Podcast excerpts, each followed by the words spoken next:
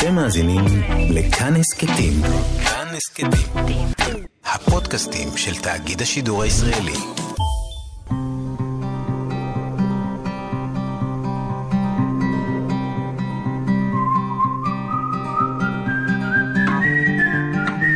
אחת פלוס חמש. אורחים וספרים עם ענת שרון בלייס. פרנסה אזון אמר באחד הסרטים שלו, אני כותב את הסיפור כדי להיפטר ממנו. זאת בעיניי ספרות, זה לא ההתרפקות על איזושהי, איזשהו תהליך שבסופו של דבר נהייתי אמן גדול, או נהייתי איש רוח נפלא. לא, זו בריחה מן הסיפור, זה הפירוק של הסיפור. מאזינות ומאזיני כאן תרבות, שלום לכם, אחת פלוס חמש, אורחת באולפן, עם חמישה ספרים אהובים, היא מסדרת אותם, כי היא מהנדסת, אז היא מסדרת אותם בצורה הנדסית על השולחן, האורחת שלי היום. שלום למשוררת ולסופרת, ריטה קוגן. שלום ענת.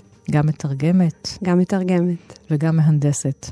כמובן, כן. וגם אוהבת חתולים. מאוד. מתחרה איתי במספר החתולים שיש לה בבית. וגם משיטה מפרשית. את גם סקיפרית. גם סקיפרית. יש משהו שאת לא עושה? אני לא עושה ילדים, אבל סיפור ארוך. נכון, ואת כותבת על זה בספרי השירה שלך. בואי נפתח בשיר מתוך הספר החדש שלך. זה ספר השירה השלישי, ששמו מחלת יבשה, שראה אור אה, ממש בימים אלה, ושמו שפתיים. אני רוצה לתקן את השפתיים שלי, דוקטור. להזריק חומצה הילרונית בשפתיים שלי, דוקטור. חצי בשפה העליונה, עברית, וחצי בשפה התחתונה, רוסית, שיהיו מובלטות ומתוחות ודשנות ומשורבבות, במידה שווה, במידה שובה את הלב, את העין ואת האוזן. פעם ביקרתי במרפאה מפוקפקת, דוקטור. מרפאה מפוקפקת של התאמת איברים. מרפאה מלוכלכת וחשוכה. היה שם דוקטור אחר. ספק אם היה דוקטור, הוא זה שחיבל בשפתיי, הזריק בהן רעל, עיוות אותם נגד כל המידות הטובות.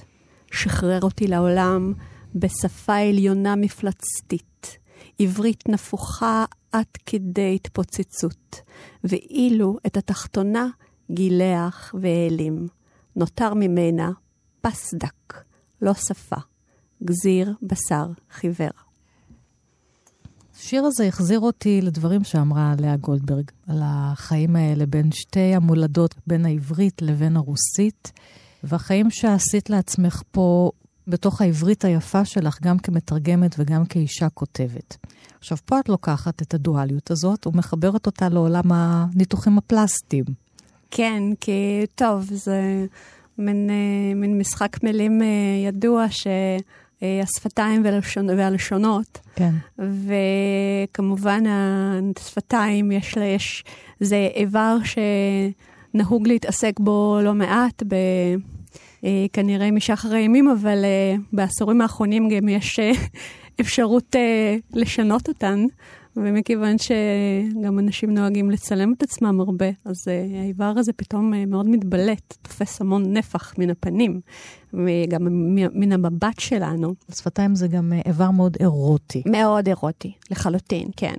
וזה יש, גם מרומז פה בשיר יש, הזה. יש לנו, כאמור, קלוד סימון אהב לדבר על זה, יש לנו כמה זוגות שפתיים. וזה העסיק אותי, הדואליות הזאת בין האיבר הפיזי, שפתאום נהיה מאוד מאוד בולט. כשמזריקים לו כל מיני דברים ומנפחים את השפתיים. כן, אז הם, הפנים מתעוותות מאוד. כן. כלומר, הם, כל שיווי המשקל מת, מתערער בעיניי, נכון. על אף שזה יכול להיות גם יפה ונאה כן. ומושך את העין.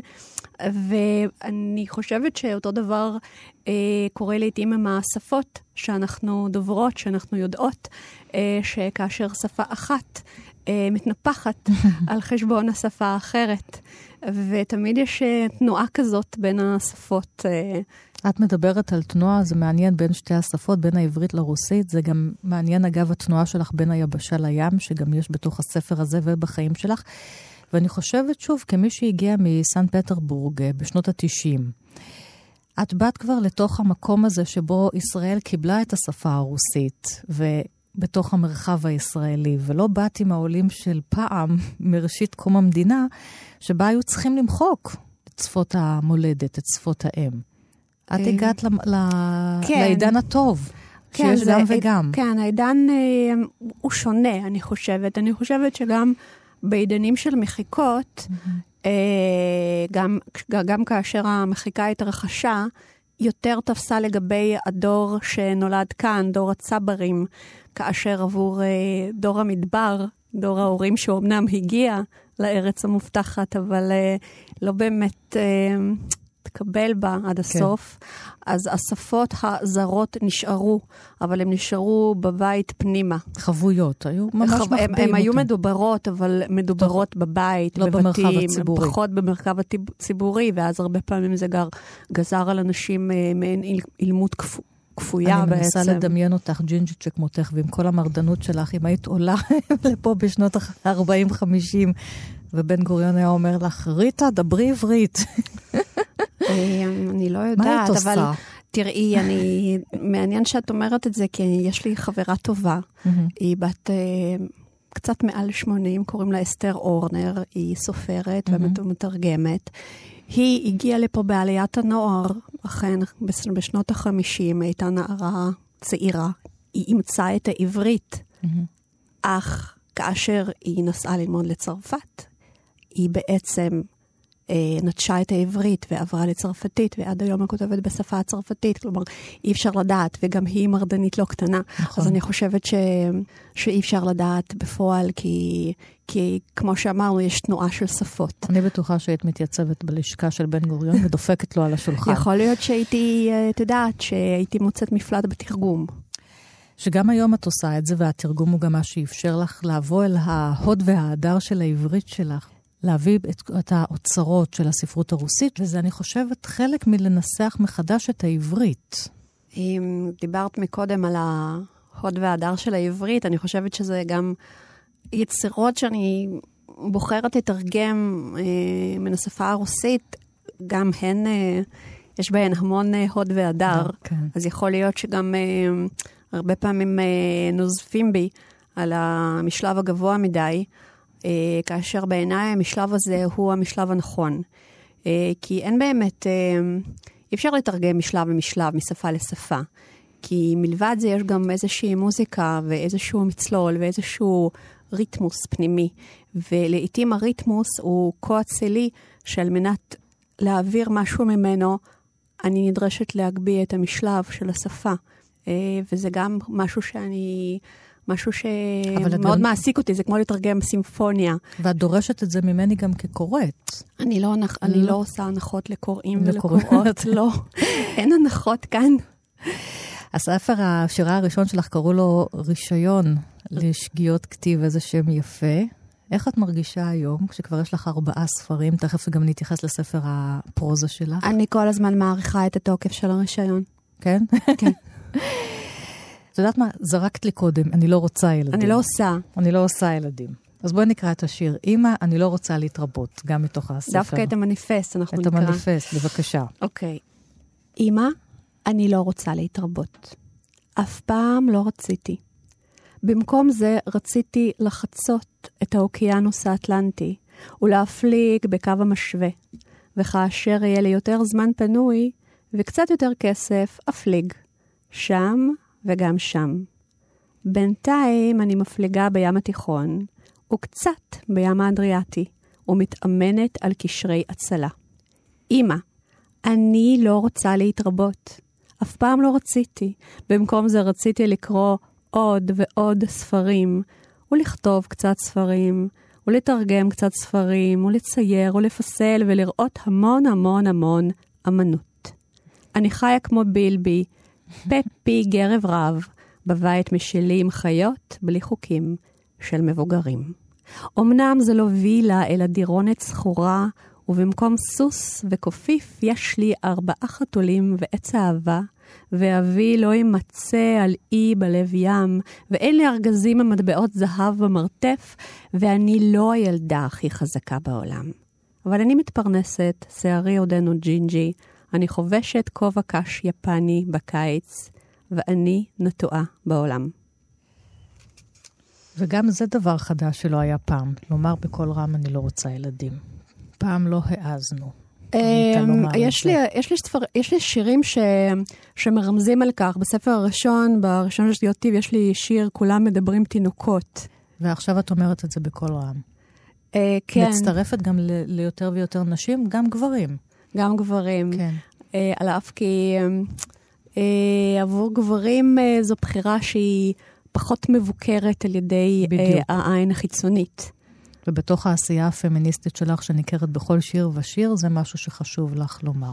אני חושבת שחשוב אה, להשמיע גם את הדעה הזאת, mm-hmm. במיוחד שהיא דעה אה, פחות פופולרית בארץ. אני חושבת שבארצות אחרות, אה, ככל הנראה, זה קצת יותר לגיטימי. ושוב, זאת דעה אחת, אני לא אה, כופה את דעתי על אף אחד אחר. אה, לכן הייתי שמחה גם ש... לא יכפו עליי דעות אחרות מזאת, לפחות בנושא הזה. טוב, אני נותנת לך יד. את תכף תושיטי לי יד עם פרחים משיר אחר, אבל גם על האומץ להשמיע את הקולות החדשים הללו, ואת זה שאפשר לחיות חיים שלמים ומלאים גם אם אין ילדים. אז ספר השירה הזה גם מתחיל ממש ממסע שאת עושה ברחובות תל אביב, מהבית שלך אל מקום העבודה ובחזרה, ובו את בעצם תוהה מה זה בית. כשיש ברחוב הומלסים, כשיש ברחוב אלימות, אלימות של כלי רכב, כשיש ברחוב לכלוך. את מחפשת גם את הרגעים של היופי, את ממציאה גם את היופי שבסוף ינץ ויש את הסגולון. מה פתאום התחלת את הספר הזה עם כל המסע האורבני הזה?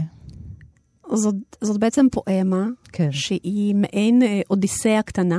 רחובות החשמל מאיצים באחת. רחובות החשמל מאיצים באחת. עם פרפרזה על אבידן והרחובות ממריאים לאט. כן, כן. אז זהו, הרחובות אה, הגבירו את הקצב. כן. האודיסאה הזאת היא מתחילה בבית, אה, מגיעה לעבודה, ואז אה, תמיד יש את המסע הבית החזרה. והתמודדות עם אה, איזשהו נס, כמה שהוא אפשרי ובלתי אפשרי.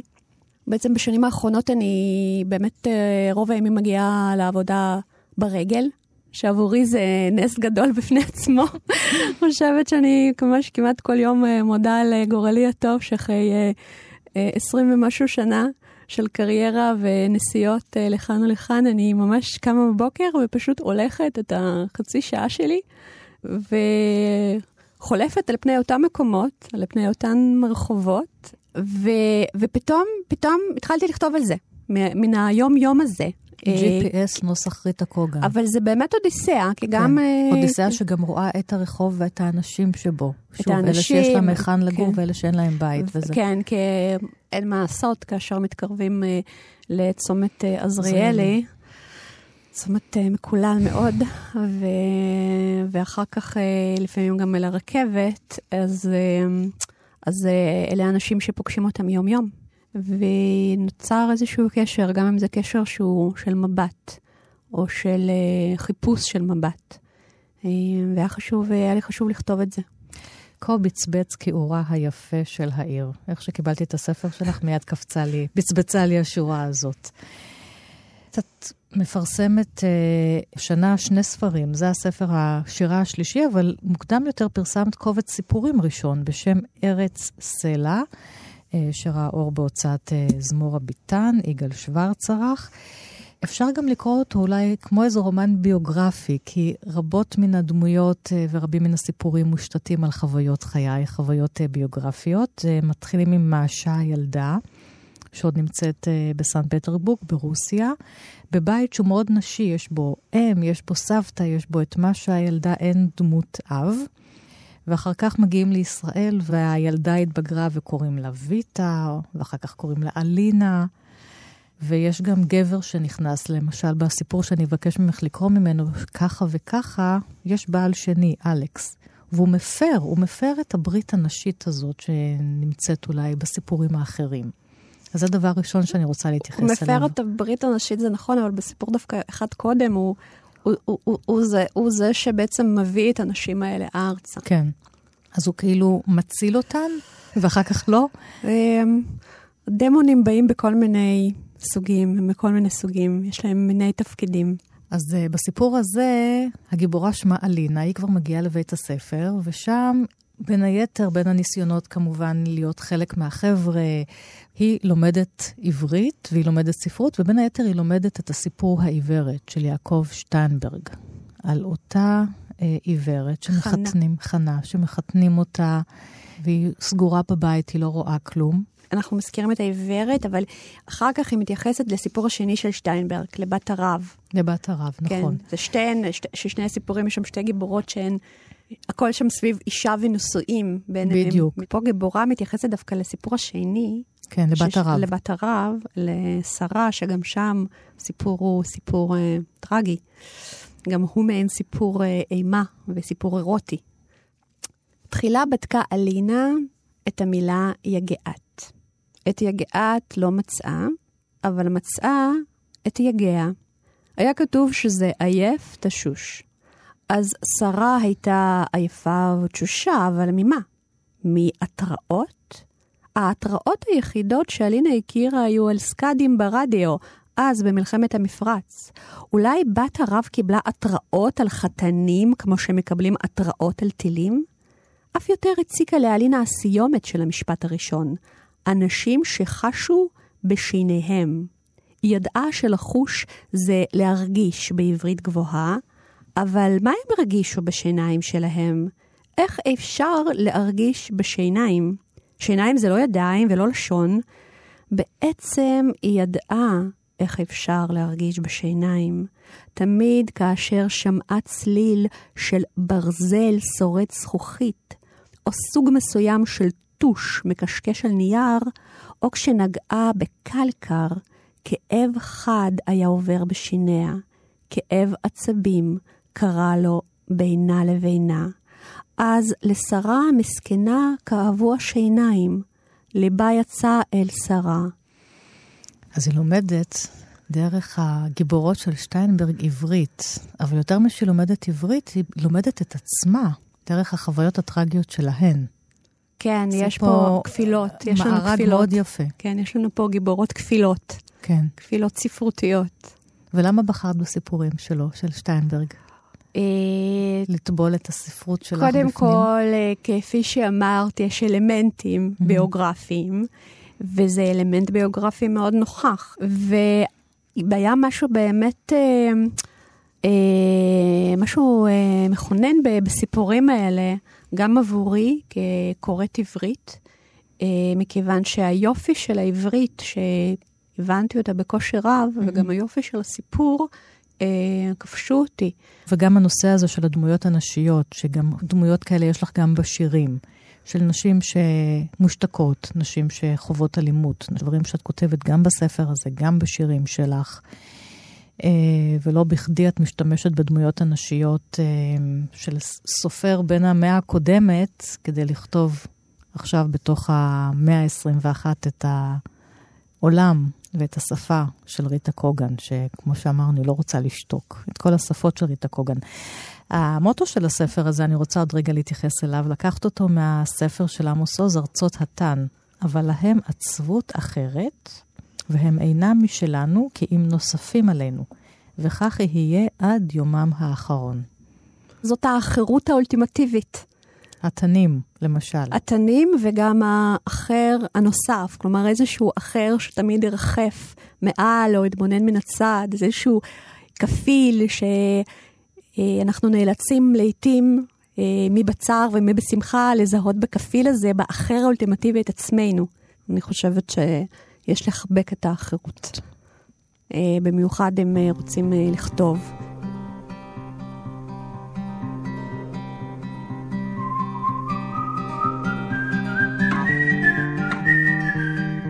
זה ייקח אותנו לספר הראשון. אני חושבת שבחרת נתחיל עם החמישיית הספרים האהובים עלייך, הרומן פנין של נבוקוב, שהוא בעצמו היגר מרוסיה לארצות הברית, והגיבור שלו מרצה באוניברסיטה, גם מהגר, שצריך למצוא את מקומו וללמוד את השפה. מרצה לספרות רוסית. לספרות רוסית. אם כבר מדברים על אלמנטים ביוגרפיים. וזה הספר הראשון שאת בוחרת, והקווים שנבוקוב הכניס את הביוגרפיה שלו לתוך הרומן הזה. אז את כמובן מזדהה איתו, וחומרים ממנו אה, נמצאים ונושקים ב- לספרים של, על הספרים שלך. קודם כל, אה, נבוקוב הוא האב הרוחני הגדול שלי, אחד מהם. אני מעריצה אותו. אה, הוא תמיד נמצא, הוא תמיד נמצא לנגד עיניי כשאני כותבת, כשאני חושבת על כתיבה, כי אני בעיקר הרבה חושבת. הכתיבה עצמה היא כבר איזשהו אקט אה, מאוד סופי. יודעת שיש אנשים שהם חושבים תוך כדי הכתיבה, ואז הם מנפים. אני פשוט, קודם כל, יש לי המון המון חשיבה שקורית לפני. ובפנין זה זאת כשמו הוא פנינה, פנינה למרות כן. שפנין זה בעצם אה, שם, שם משפחה של הגיבור, והוא אכן אה, מעין כפיל נוסף של אה, ולדימיר ולדימירוביץ' נבוקוב. ואני רוצה לקרוא קטע קצר, שקטע הזה מתכתב קצת עם ההתחלה של הסיפור הראשון מהרצל, הסיפור שנקרא החטא השלישי. יש שם את של... חמשת הפרחים שהאם אם קונה לעצמה יופי, יופי הביתה. יופי, ואז היופי הזה גם מונח באגרטל בדולר. אז אצל פנין, פנין מקבל במתנה ממין בן קצת חורג, אבל מאוד אהוב עליו, הוא מקבל ממנו כלי אה, בדולח נפלא, אה, והוא, אה, עכשיו הוא צריך לשטוף אותו. אם הוא מארח, הוא מארח אה, את חבריו אה, מן האוניברסיטה, ארוחה לא פשוטה, mm-hmm. עם הרבה שיחות לא פשוטות, זה לקראת סוף הספר, ועתה הוא שוטף את הכלים. כן, כי הוא גם מפוטר. אה, חכי רגע, כן, נכון. מהאוניברסיטה, או מי שמחליף אותו. זה נבוקוב. זה כפיל של נבוקוב, כן. כן. אז יש פה... הכפילים של נבוקוב. הכפילים של נבוקוב זה בלי סוף בתוך הספר הזה. אני כל כך אוהבת את הכפילים האלה, כל כן. כך. אז אנחנו עם פנין שמתכונן לשטוף את הכלים. בכיור הכין אמבט בועות לכלי החרס, הזכוכית והכסף, ובזהירות ללא גבול הוריד את הקערה התכולה הירקרקה אל תוך הקצף הפושר. זכוכיתה, זכוכית חלמיש צלצלנית, השמיע קול מלא חמד עמום בצללה לשרות. הוא שטף את גביעי הענבר וכלי הכסף תחת הברז, ושקעם באותו הקצף. אחר כך שלה את הסכינים, המזלגות והכפות, שטף אותם והחל לנגבם. עובד היה לאט-לאט במין הסחת הדעת אחרורית, שבאדם מסודר פחות אפשר היה לחשבה לערפל של פיזור נפש. הוא גישש תחת הבועות, סביב לגביעים ותחת הקערה הזמרנית, למצוא את כל כלי הכסף שנשכח, והעלה מפצח אגוזים. פנין הענין שטפו, ובשעה שהיה מנגב אותו, החליק איכשהו החפץ, ערך הרגליים מתוך המגבת, ונפל כאדם הנופל מגג. כמעט תפס אותו. קצות אצבעותיו ממש באו במגע עמו באוויר, אך לא היה בכך אלא כדי לכוונו לתוך הקצף מסתיר האוצר אשר בכיור, שממנו עלה מיד קול חד ומכאיב של זכוכית שהתנמצה. אבל נבוקוב עושה מעשה חסד. והכלי הנפלא, המתנה המופלאה הזאת, התכולה הירקרקה, כמו שהוא קורא לה, הכלי המזמר הזה, הוא ניצל. זה, זה, זה מעשה חסד שהבוקוב כן. עשה, עשה איתי אישית, ו, וזה חשוב. זה מעשה חשוב, זה מעשה ספרותי חשוב. מאוד קל להתאכזר לגיבורים, בטח ובטח לגיבור כמו פנין.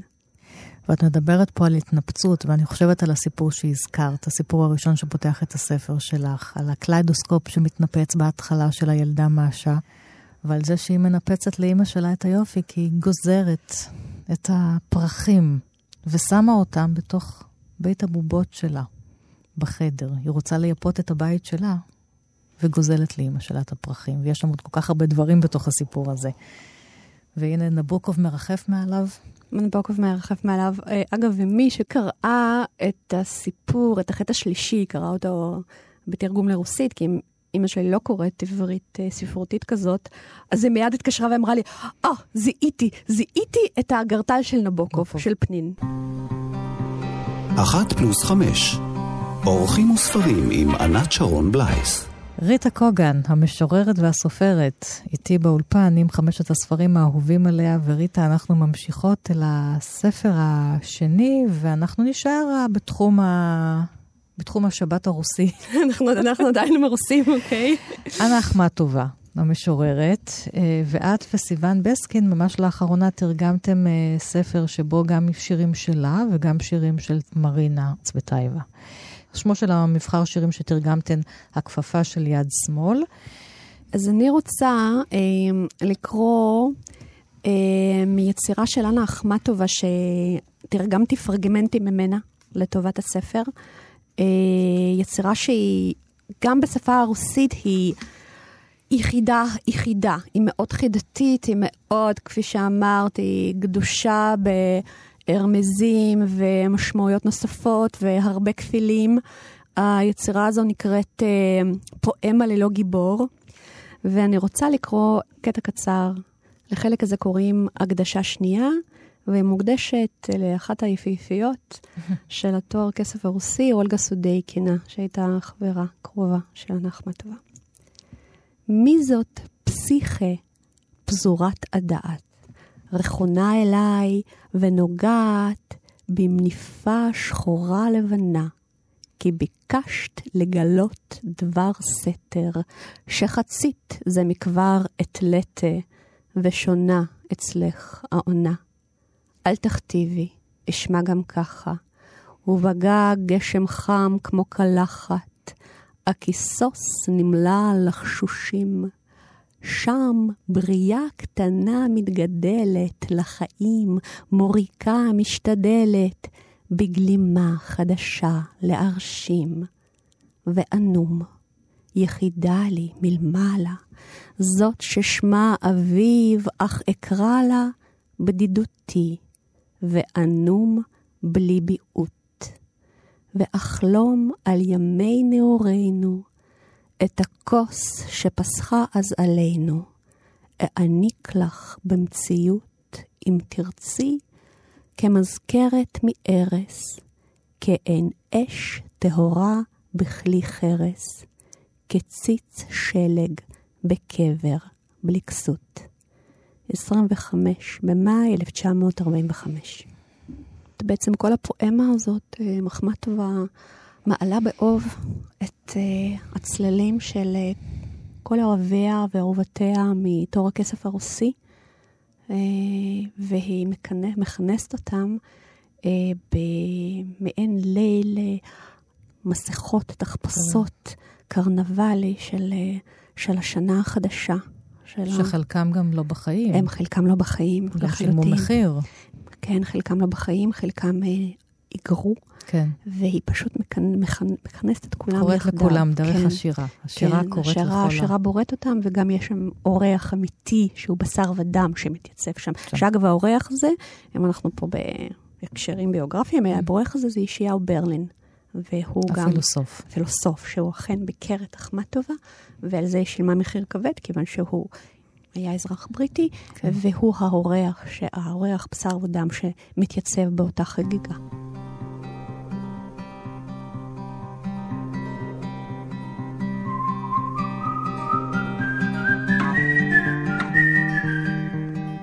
ומישהו נוסף ששילם מחיר כבד, אוסיפ מנדלשטם. מנדלשטם, כן.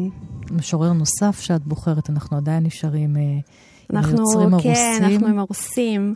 עכשיו, פה ש... עדיין אין ספר. הוגלה, נכון? הוא סטלין, לא, הוא, הוא כתב שיר. הוא, נאס, הוא, הוא נאסר מספר פעמים, ופעם אחרונה שהוא נאסר הוא הוגלה לגולנג, ושם הוא מת כעבור זמן קצר, הוא מת בעצם מחנה מעבר, אה, מצד תזונה והרעבה, בעצם מרעבה, אה, ונקבר בקבר אחים. עד היום, אה, לא, גם בפועל... הוא העז לצאת נגד סטלין. הוא העז לעשות הרבה מאוד דברים, הוא העז להיות הוא, הוא העז לחיות. כן. אני חושבת שגם גם עם uh, מנדלשטם, תמיד יש את הדגש על אותו שיר שהוא כתב נגד סטלין ב-34, אבל לא על כך הוא נענש. הוא נענש על היותו הוא. הוא פשוט לא התאים באופן קיצוני מאוד לכל הסוציאליזם ולכל מכונת ההרג הטוטליטרית שקמה ברוסיה אי שם ב-1917, ועד היום היא קצת uh, מרימה את הראש מדי פעם. אה, עדיין אין ספר, לפחות לא שלי, אבל אני עובדת, אה, אני עובדת איזשהו פרויקט תרגומי מאוד גדול אה, של... אוסיף מנדלשטם. של אוסיף מנדלשטם, ואולי בעקבות הפרויקט הזה גם מתישהו... ספר. ספר, כן, אני מאוד אשמח. אז אני אקרא שיר שהוא שיר אהבה. וגם מנדלשטם, אמנם הוא מאוד שונה מרחמטוב, אבל גם הוא, הוא, הוא פשוט שותל סודות ומשחקי לשון וכל מיני רפרנסים אה, אינטרטקסטואליים. אבל זה, השיר הזה הוא שיר אהבה לאישה שקראו לה אולגה וקסל, הוא היה מאוהב בה מאוד, והיא נהנתה לחיזוריו באופן אה, חלקי בלבד, ואז היא, היא אה, נישאה והיא היגרה לשוודיה, ושם היא התאבדה כעבור זמן קצר. לשיר הזה קוראים כי ברק קיץ, חיי, אפיים. כשהחיים שלי נפלו אפיים כן. כברק של קיץ. כי ברק קיץ, חיי, אפיים. כפול ריס אל כוס המים. כי שיקרתי מלוא וחיש. לא קטרגתי על שום איש. קחי תפוח של ליל כסף, חליטה של דבש ועשב, ראי, בלי ולנקי אפסה. כפתית מוח, אותך אשא. מלאכית, שריגה לואבת, בגזת זהב ניצבת, אור פנס כמשואה, על כתפך הנשואה. כלום חתול שהסתמר לו כארנב שחור דוהר לו, מפלס נתיב בריחה, נעלם בחשיכה.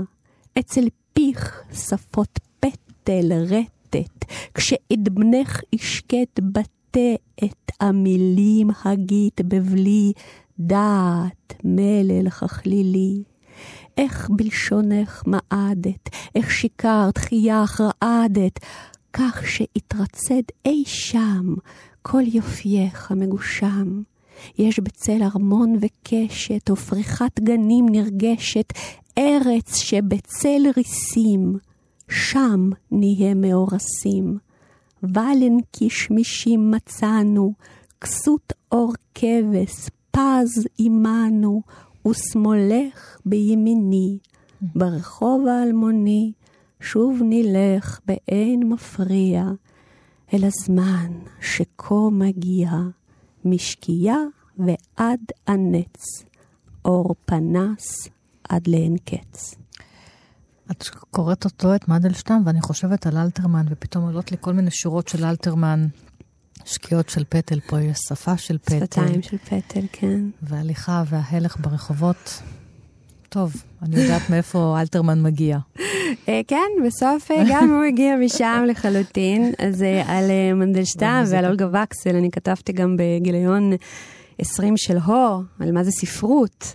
אז עבורי זה ספרות, זה להגשים אהבות אה, שלא הצליחו להתגשם. אז דיברתי שם גם על הכפרה של איין מקיואן, גם דיברתי על מנדלשטם. על זה שהספרות, בספרות את כותבת את האהבות שלא יוכלו להתגשם כן, במציאות. כי, כן, כי בספר, במחלת יבשה, כתבתי גם שיר אהבה לאוסיק כן. מנדלשטם, אז זה אהבה שאני הייתי רוצה להגשים את האהבה הזאת. בכלל את כתבת כמה שירי אהבה לכמה משוררים. המון.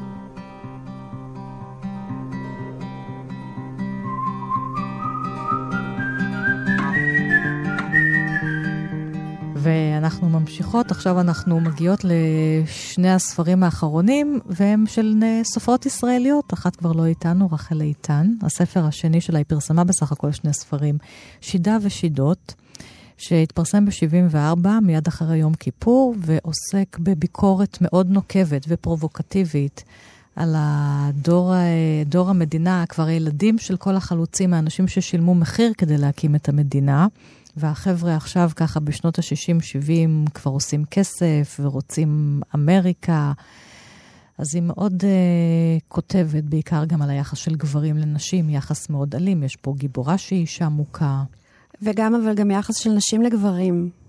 הוא יחס, אה, תשמעי, הספר הזה מראה יחסים מאוד מורכבים. אני אוהבת את זה מאוד, יש פה המון סקס. גם קיבלה עליו ביקורות מאוד קשות, כי הוא היה מאוד פרובוקטיבי לשעתו. היא קיבלה עליו כן. ביקורות מאוד קשות, כי היא הייתה אישה בשנות ה-70 שכתבה... פמיניסטית, את האמת. ואני מעריצה את הספר הזה. כן. את הספר הזה אני גיליתי, כמו הרבה ספרים אחרים, בזכות uh, ענת עינהר, שהיא חברה, היא מנטורית, היא סופרת שאני מעריצה, שגם uh, עליה תכף נדבר, אבל באיזשהו שלב היא אמרה לי, אה, ככה דיברנו על איזושהי נובלה שאני כותבת, ואז אמרה לי, ריטוש, את קראת את שידה ושדות של רחל איתן? אמרתי, לא. את חייבת לקרוא את זה. כי השפה שלה, כלומר, מה שמדהים שם שהעיסוק ב, ביחסים, יחסים אה, באמת אה, המון יחסי כוחות. כן. אה, בין גברים לנשים ואיזושהי חיי בוהמה. והשפה שהם היא שפה מופלאה לגמרי, היא שפה כל כך... שפה פיוטית, שפה פי... שירית. שירית, מרובדת. וממש מנסחת מחדש את היחסי כוחות, אחרי שהיא חושפת את היחס של הגברים לנשים, ומכאן עוד פעם גם הביקורת על הספר הזה, איך את מעיזה. אני חושבת שהספר הזה הוא גם, אה, מישהו פעם שאל אותי, ותגידי, הוא עמד במבחן זמן? אמרתי, איזה שטויות. הוא, אה, אה, זה צריך לשאול אם הזמן עמד במבחן כן. הספר. ושלחתי אותו לקרוא את הספר. היא מדובר פה באביבה שץ, אישה צעירה, נשואה, אם לשני בנים קטנים, ושבעלה בוגד בה באופן סדרתי. הם חיים במרכז תל אביב, מעין בוהמה, ואחר לא מעט איסורים ולבטים, אביבה מחליטה שגם היא תיקח לה מאהב. אז אני רוצה לקרוא פה קטע קצר, אה, שיש בו גם סקס כמובן. הוא הוליכה עתה לחדר אחר. מזרן חשוף היה מוטל על הארץ, ועליו מתגוללת צמיחה. כאילו שכבו עליו לא מכבר. עדיין בבגדיהם התחיל מגפפה ללא עומר, והיא השיבה על גיפופה והתחילה נוגעת בפניו, באיבריו הכבדים, מנשקת לעיניו, אך כשלחשה לו דברי ליבוב, קפא מיד והביט בחומרה אל פניה. הגידי, למה את חותרת? למה את מצפה? למשק כנפי יונים? לקול כינורות?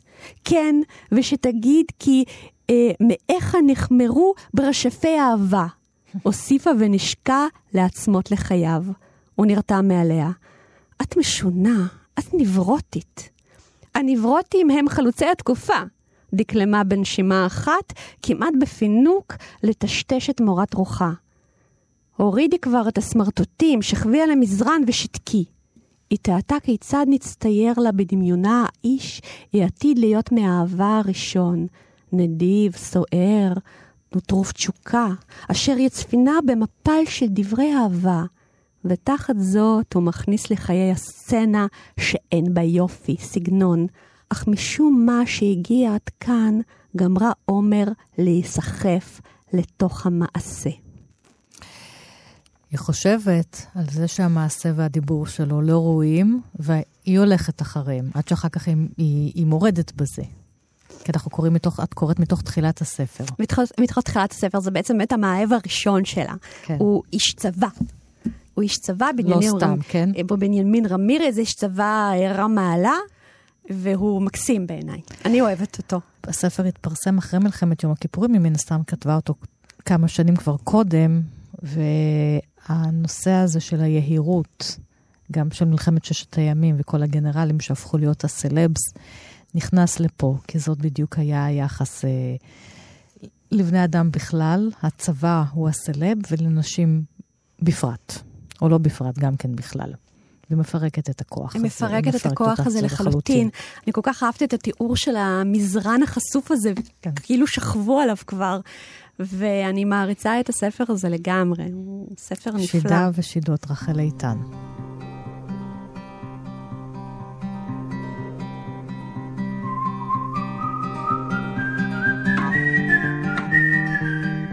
ואנחנו נחתום עם הבחירה החמישית שלך, עם קובץ הסיפורים של הסופרת ענת עינהר, טורפים של קיץ, הקובץ, הספר אה, הראשון שלה, רואה אור ב-2008. אה, ואת בחרת אה, להתייחס לסיפור מתחת לחולצה המגוהצת. הגיבורה כלואה בתוך מתקן כזה, כמו פרידה קאלו, ויש שכן גבר אלכוהוליסט. הוא, הוא חריג בנוף של העיר הקרטנית בין השכנים, הוא שונה מאוד, והוא מאוד מושך את הילדה. כן, ולרגע את חושבת אותה. שיש פה איזה משהו פדופילי, אבל גם פה היא הופכת את יחסי הכוח. היא מפרקת ב... את יחסי הכוח, כן. בסיפור הזה. וגם יש פה את הילדה שבעצם היא, זה, זה המסע שלה לעבר איזושהי נשיות, מכיוון שה... המכוך הזה שהולבש אליה הוא כתוצאה מגדילה, לא, גדילה מהירה מדי, כן. גדילה לא מבוקרת. כאילו צריכים uh, לרסן אותה, כן. את הנשיות שלה. והיא עדיין צומחת. אז זה אני קוראת מתוך, ה, מתוך הנובלה. אבל באפלולית ביתו הועמו עיניהן של שתי הנשים המקועקעות, וגם ברק הזכוכית הצבועה ופסלוני הפורצלן האפיל עליהן כל עוד לא כוסו באבק. גם בשעות היום היו התריסים מוגפים שם, אבל יומיים שלושה לאחר ניקיונותיה של התימניה, כבר הצטברה על החפצים שכבת אבק עכורה ומוקית. לפעמים הסתננו מחרכי התריסים קרני שמש אחדות, וחדרו פנימה, ואורן התקיף היה פוגע בגרגירים העולים ממדפי העץ, ומן השטיחים העבים הכבדים, ונשבר בהם בצבעים מרהיבים. מדפי המזנון כוסו גם הם באבק. והילדה הייתה מפלסת נתיב בכרית אצבעה בין הכלים והפסלונים, ומציירת את החיות הדוהרות שראתה בסרטוני הטבע בטלוויזיה, צדות או ניצודות, ואין לדעת אם יצר המרדף מניע אותן, או בעלת המנוסה. החיות שלך יכולות מצידי לשבור כאן את הכל לרסיסים, השכן אמר לילדה מקצה הבר, והרים חגיגית את קולו. אל תרחמי כאן על שום דבר. הם רק נראים חמודים, כל הברבורים האלה, והרועי צאן והכבשים השוויצריות שלהם. הוא קמץ את ידו על צווארו של בקבוק קוניאק שחור, וקנטאור מוזהב שלהחץ זעיר מתוך אגרופו. הילדה בעצם מבקרת בדירתו של אותו הגבר אה, המבוגר, השיכור, אני חושבת שבספרות, שלא כמו בחיים, אה, מותר לפרק ולהתבונן ולכרוך כל דבר בכל דבר. אני לא מאמינה ב-PC באומנות. פוליטיקלי קורקט. לא, לא, mm. אין, אין, זה, זה דבר פסול מיסודו. וכאן יש אה, התחלה של איזשהו קשר בתוך מרחב אחר עבור הילדה, שהיא כמהה להיות בו, כי זה מעניין אותה, הוא שונה, mm-hmm. וגם היא שונה, שונה, היא חריגה. המכוך הזה שהולבש עליה, הוא החריג אותה, והיא רוצה אה, לטעום מן החריגות הקיצונית יותר, וזה דבר מאוד אנושי לעשות אותו. וכן, יש פה את הסק... כל פעם את המתח הזה, זאת אומרת, מה הוא יעשה לה? הוא, הוא יפגע בה? הסכנה הוא... יש תמיד, והיא כן. מרחפת פה, אבל היא לחלוטין לא מתממשת, ואני חושבת ש... הפרש... זה שאנחנו נדחפים תמיד לפרשנות של סכנה, זה הרבה פעמים פרשנות שלנו, הפרשנות התרבותית שלנו, והיא לעיתים לא תמיד מנומקת.